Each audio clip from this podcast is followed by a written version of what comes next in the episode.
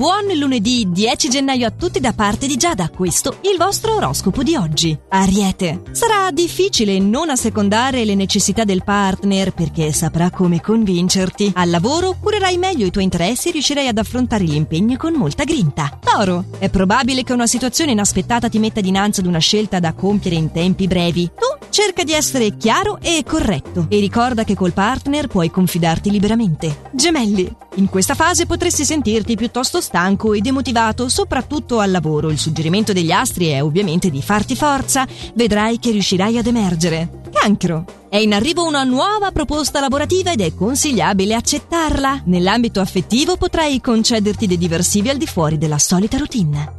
Leone. Dovrai impegnarti di più per far comprendere che non sei arrabbiato con chi ti circonda, ma solo un po' stanco. Adoperati però almeno per mettere in chiaro una questione col partner. Vergine.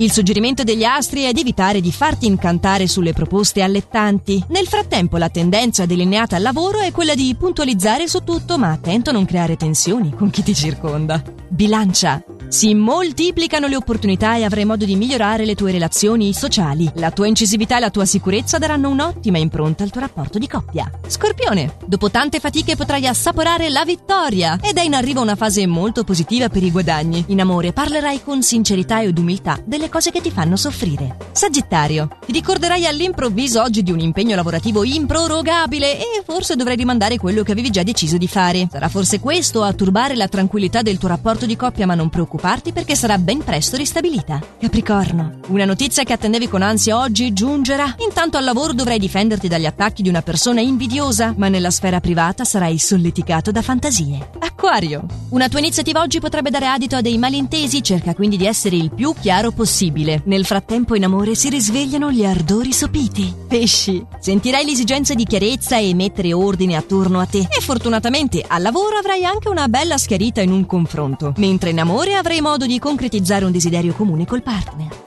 E augurando a tutti di iniziare meravigliosamente questa nuova settimana, vi do appuntamento domani per i prossimi suggerimenti stellari. Ci riaggiorniamo ancora allo stesso orario e solo su